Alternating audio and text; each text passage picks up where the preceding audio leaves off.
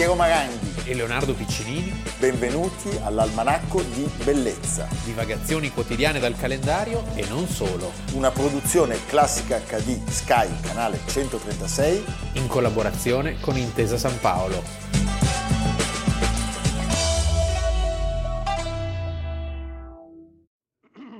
sono due posizioni diametralmente opposte. Sono, sono diverse. Mi spiace per, per, il generale Micelli, non me l'ha mostrato. Io posso dire questo con, con certezza.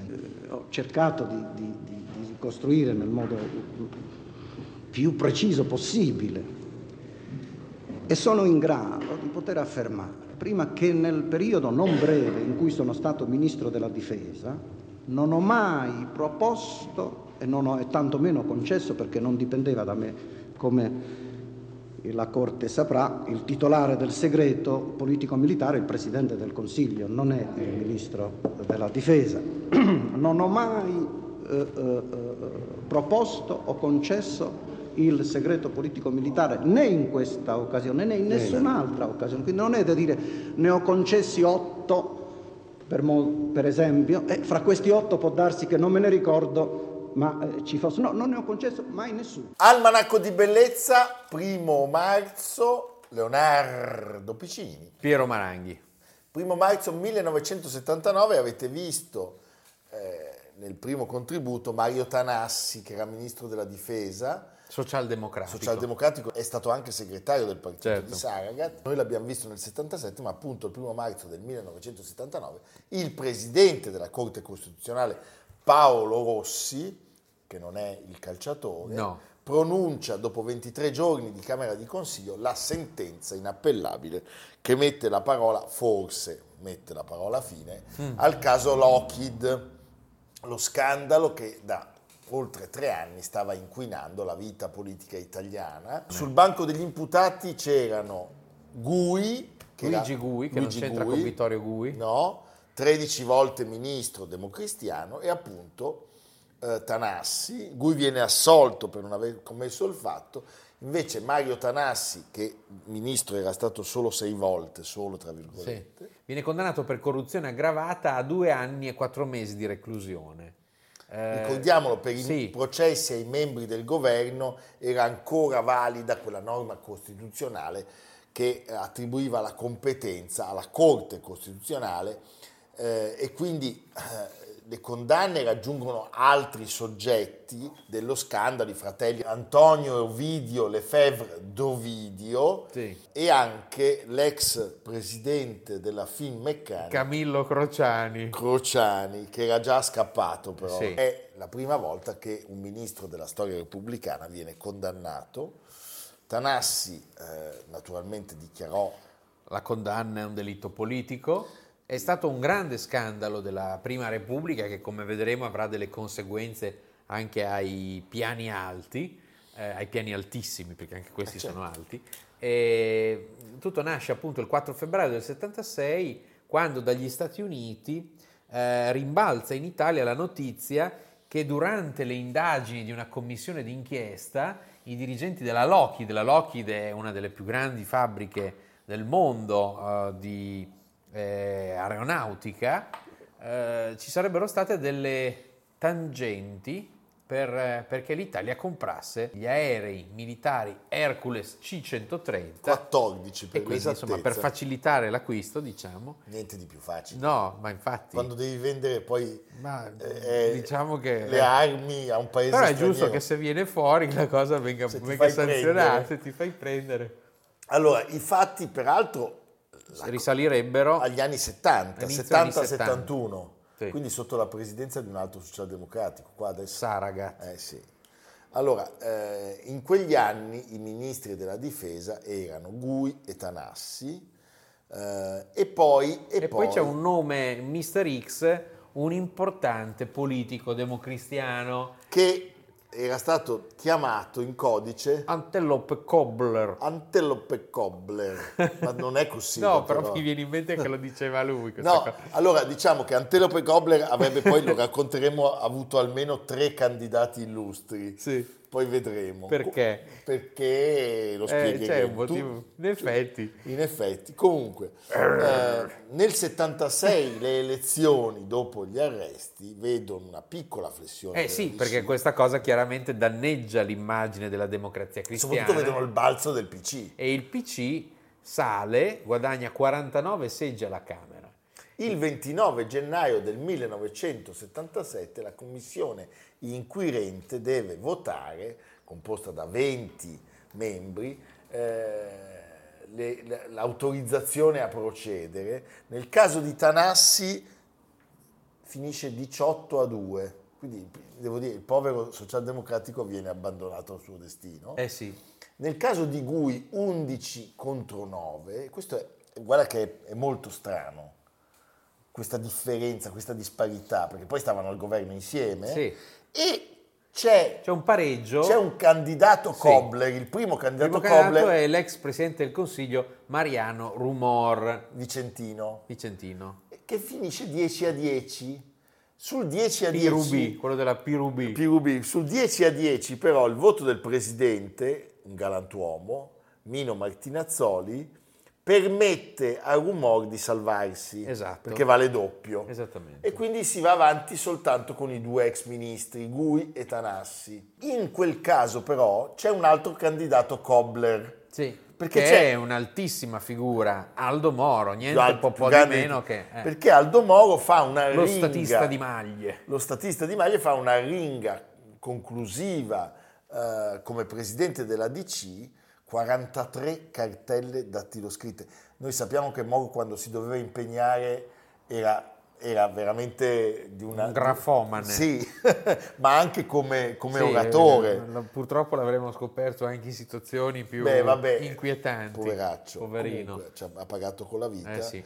Però cosa succede? Lui prende la parola e eravamo tutti abituati, erano tutti un abituati. Un uomo, diciamo, moderato, famoso per la mediazione. Qui tira delle cannonate, delle bordate, difendendo Gui, dicendo che l'accusa è senza una minima prova, senza un indizio appena sufficiente e poi chiaramente lui sposta l'attenzione sul piano politico. Dice che è una manovra ai danni della DC e quindi eh, non accetta che quella che lui chiama la nostra esperienza complessiva sia bollata come un marchio d'infamia.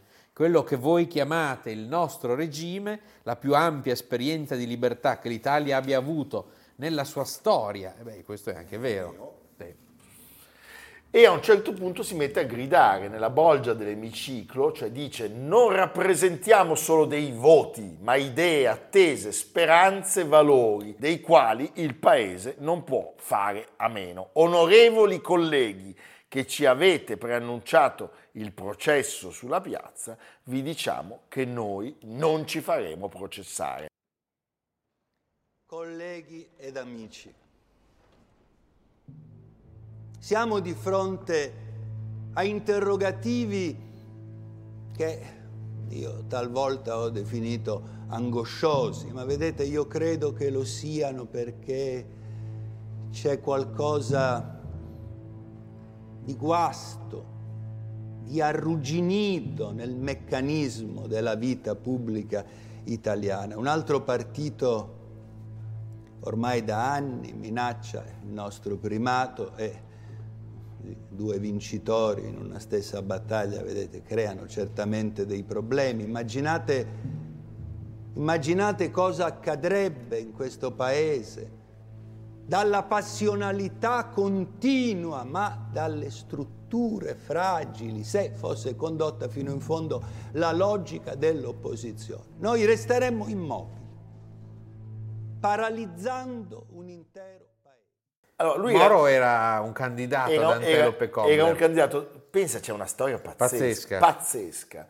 Perché nell'edizione, tutto questo è molto strano, però non, non, non è estraneo, è strano ma non è estraneo al mondo di Repubblica. Non mi viene anche in mente quella storia mai chiarita del famoso miliardo che si indona diede alla Repubblica, ma comunque questa è un'altra vicenda, ne parlava sempre Pannella.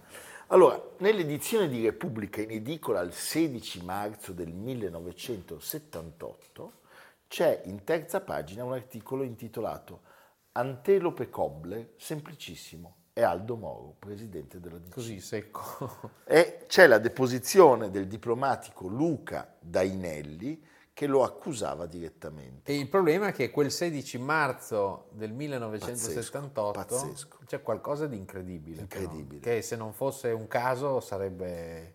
Aldo Moro viene rapito. Viene rapito. Dalle Brigate Rosse nell'edizione straordinaria della Repubblica che viene pubblicata nel corso della giornata, quell'articolo naturalmente sparisce. Certo. E sparisce per sempre.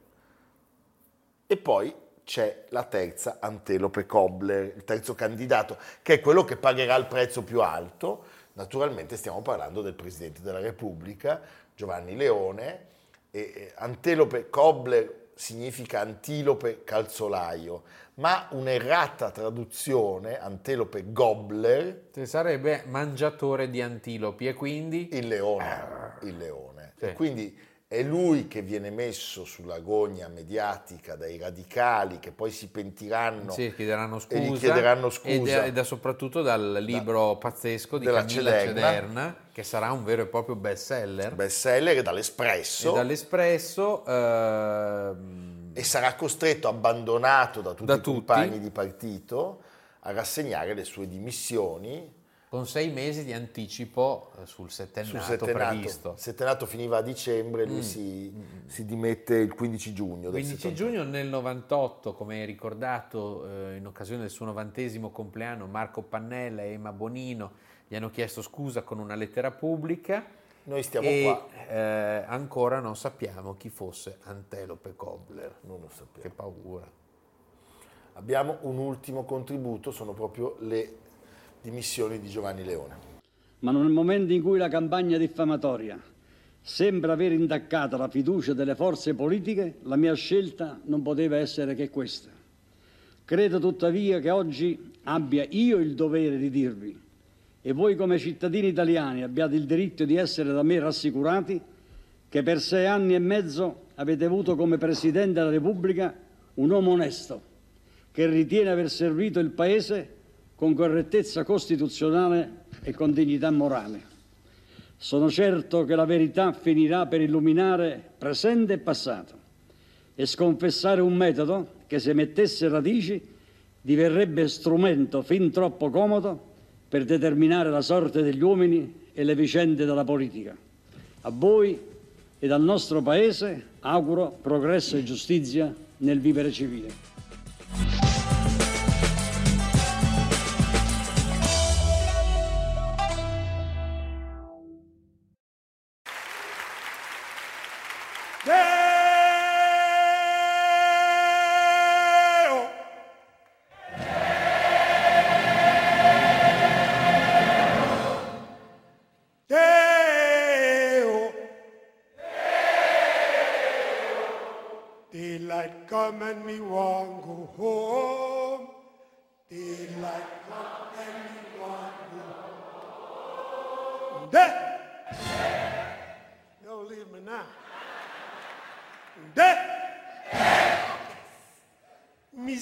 Me said, me said, me said, yeah,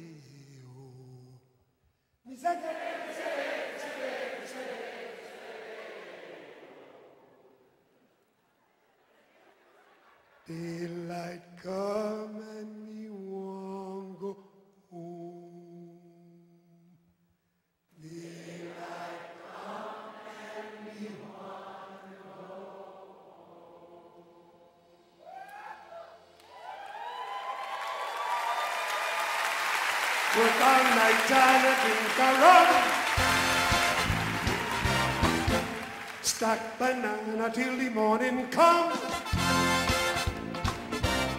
Oh, come, Mr. Taliban, Taliban. He said, come, Mr. Taliban, Taliban. De oh, Isedeo! Siamo intonati, Sì. eh.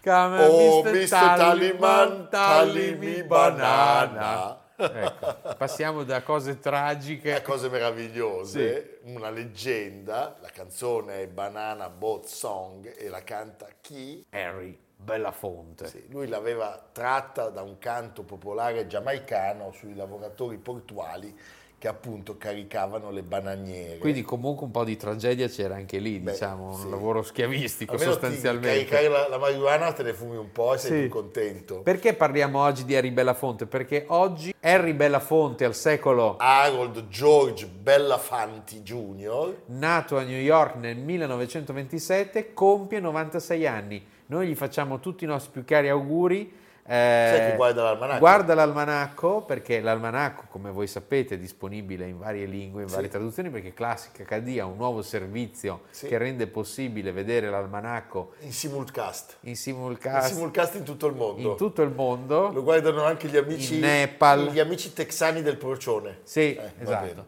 Lui è nato oggi nel 27 e raccontiamo la vicenda umana e artistica di questo splendido cantante. Harry aveva iniziato ad Harlem. Harlem, genitori giamaicani, Giamaica. Sì, il, il padre faceva il cuoco, Sì. Bellanfanti, e era figlio di un padre olandese sefardita e di una madre afroamericana. Un cocktail. Eh beh, stupendo. eh? E la madre invece? Era una governante afro-scozzese Giamaicana, giamaicana. stupendo, scusa. Nel Villaggio 35, scozzese. nel 35 vanno a vivere in Giamaica, cioè sua madre va a vivere Sì. a Bukir, lui la segue. Nel 39 torna a New York e cosa fa? Frequenta la High School George Washington. E dopo si arruola nella Marina degli Stati Uniti e partecipa alla World War II. Eh beh, è, è- un, è un americano modello, Certo. Eh. però a rientro inizia a lavorare come Soldi assistente, pochi. pochissimi, ma un inquilino gli dà una mancia Sì. particolare, gli dà I biglietti per l'American Negro Theater, penso che tristezza. Beh. Eh, Però, però, rima- eh, però, però diventa amico di un grandissimo. Ma è Pensa che meraviglioso, coppia. loro due insieme, Sì. Sidney Poitier, Sidney Poitier. cioè stupendo. E la coppia, diciamo, non era molto liquida. Facevano questa cosa stupenda, pensate, Eh. i due meravigliosi Era proprio la canna del Eh, gas, si sì, può eh, dire. eh, non avevano mezzi. Cosa facevano? Compravano un biglietto Sì. per uno spettacolo, poi Bellafonte vedeva il primo atto, usciva, raccontava il primo atto a Poitiers che entrava e vedeva il La secondo. mestizia dell'operazione. Usciva e diceva a Bellafonte il secondo che vedeva il terzo e così fino al quarto. Eh beh, oh. Eh, ma meraviglioso però, dai. Piuttosto che niente. Le meglio piuttosto. We first met as students in a cramped storage area directly underneath the stage of a community theater group called the American Negro Theater.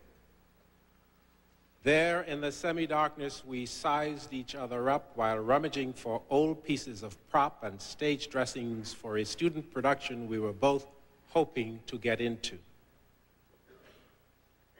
In those moments, territorial boundaries were psychologically drawn. Competitive positions were taken. The seeds of mutual respect were planted. Now, 43 years later, after all the words have been spoken, after most of our dreams have been churned into memories, I am glad to have made that journey with such a man, such an artist, such an activist, such a father, such a friend. Lui in realtà inizia a cantare per pagarsi le lezioni dei corsi tenuti da Irving Piscator, Sì. nome mitico della storia del teatro Insieme e dalla recitazione. dei personaggini. Ecco, i compagni di corso di Bellafonte in questi anni si chiamano Marlon Brando, Walter Matthau Tony Curtis, meraviglioso, Eh sì. e, E- a un certo punto era uno che aveva dei numeri, non c'era niente da fare. Parte subito con un grandissimo Charlie Parker. lui canta, appare in pubblico accompagnato dalla Charlie Parker Band con Charlie Parker Max Roach e Miles Davis. Miles Davis, ma di che cosa stiamo parlando? Allora, la sua carriera discografica esplode nel 1949, ma anche il suo interesse per la musica folk e per la musica delle Antille lo portano a esplorare altri mondi. Matilda, Matilda. E esce Matilda, che diventerà un tormentone, lo è ancora oggi. Eh, Piero la canta sempre. Se- lui la cantava col pubblico, io la canto col procione, c'è una certa differenza. Sotto la doccia. E poi, e poi arriva un album rivoluzionario. Ma prima di parlarvene ascoltiamo Matilda. Matilda, Matilda, Matilda's take me money and run Venezuela.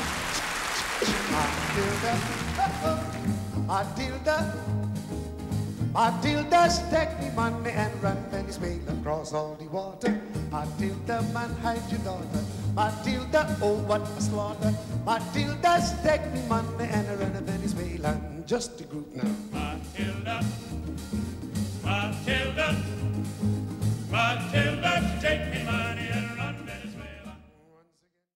Calypso diventa il primo LP al mondo, pensate, a vendere più di un milione di copie in un anno. Non stiamo parlando della ninfa No, che si innamorò di, Ulisse, ma del del disco- ge- di un genere, Beh, ragazzi, ma ma di un genere musicale che è un genere giamaicano, Sì. la cultura afroamericana dei Caraibi, nasce a Trinidad all'inizio del Novecento. all'inizio del Novecento. E nell'album sono presenti alcuni dei suoi brani più famosi come Deu! Banana Boat Song, Deo!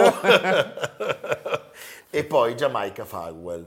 Senti, 59 c'è, Tonight with Belafonte. che è uno speciale televisivo eh, nazionale per cui vince un Emmy. Sì, poi due album live, entrambi registrati alla Carnegie Hall nel 59 e nel 60, grande successo di critica e di pubblico, viene reclutato da Frank Sinatra, insomma, stiamo Eh parlando no, di uno sì, che... lui, lui viene chiamato da Frank Sinatra e si esibisce al gala per l'incoronazione da presidente. Ed è lì che John eh, Fitzgerald Kennedy gli ha detto Ich bin ein Berliner, che non c'entra Non niente, c'entra però niente. va bene. Ha visto Belafonte?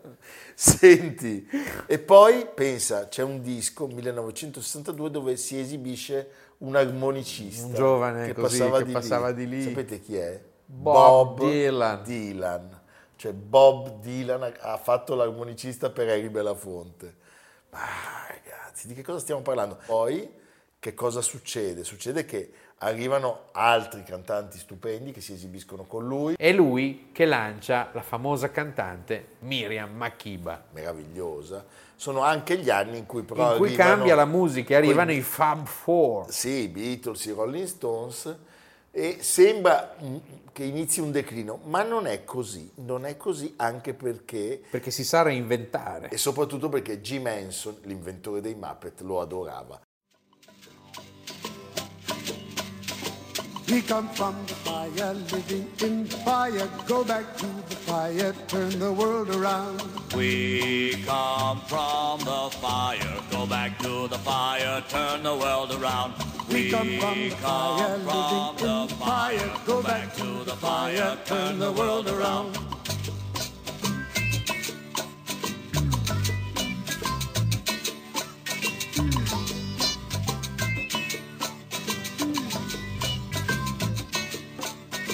We come from the water, living in the water. Go back to the water, turn the world around.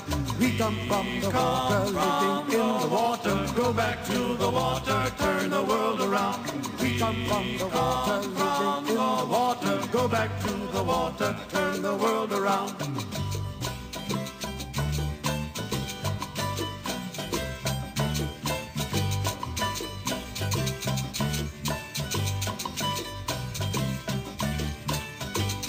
Come from the mountain, living on the mountain. Go back to the mountain, turn the world around. We come from the mountain, living on the mountain. Go back to the mountain, turn the world around. We come from the mountain, living on the mountain. Go back to the mountain, turn the world.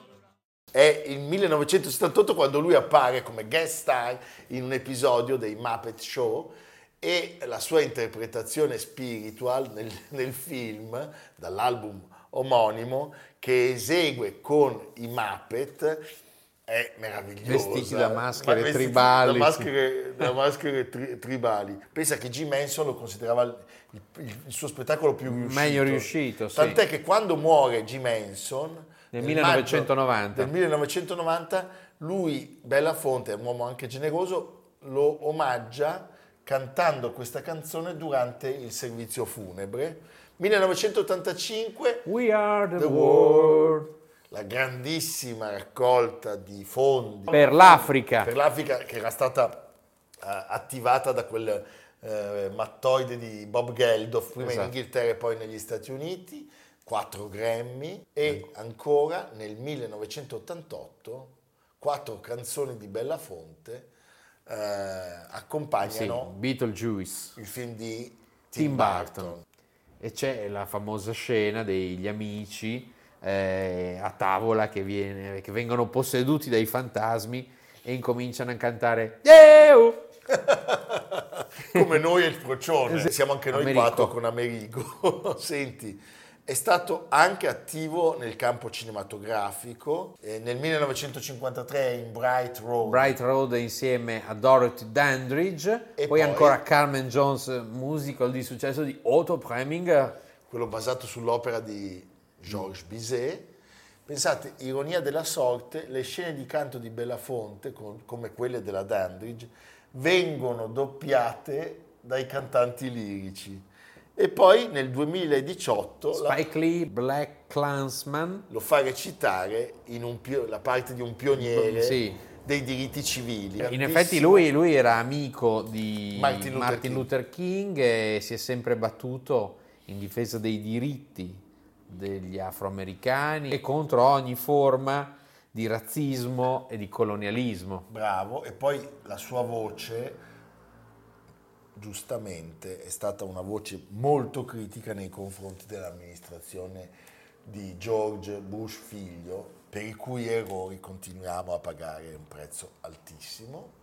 Beh, Harry, happy birthday Harry. Veramente, se vuoi venire a festeggiare con me, Leonardo non ci sarà perché lui non festeggia mai, cioè festeggia da solo, ma non- va a mangiare da solo. Lui è come il critico eh, di Ratatouille, quello che mangia da solo. eh. Non si emoziona. No, no. Noi ci emozioniamo invece ascoltando Harry Belafonte. Down the way where the nights are gay, sunshine daily on the mountain top. I took a trip on a sailing ship, and when I reached Jamaica, I made a stop. But I'm sad to say I'm on my way. Back for many a day. My heart is down, my head is turning around. I had to leave a little girl in Kingston town. Sad to say I'm on my way. Won't be back for many a day. My heart is down, my head is turning around. I had to leave a little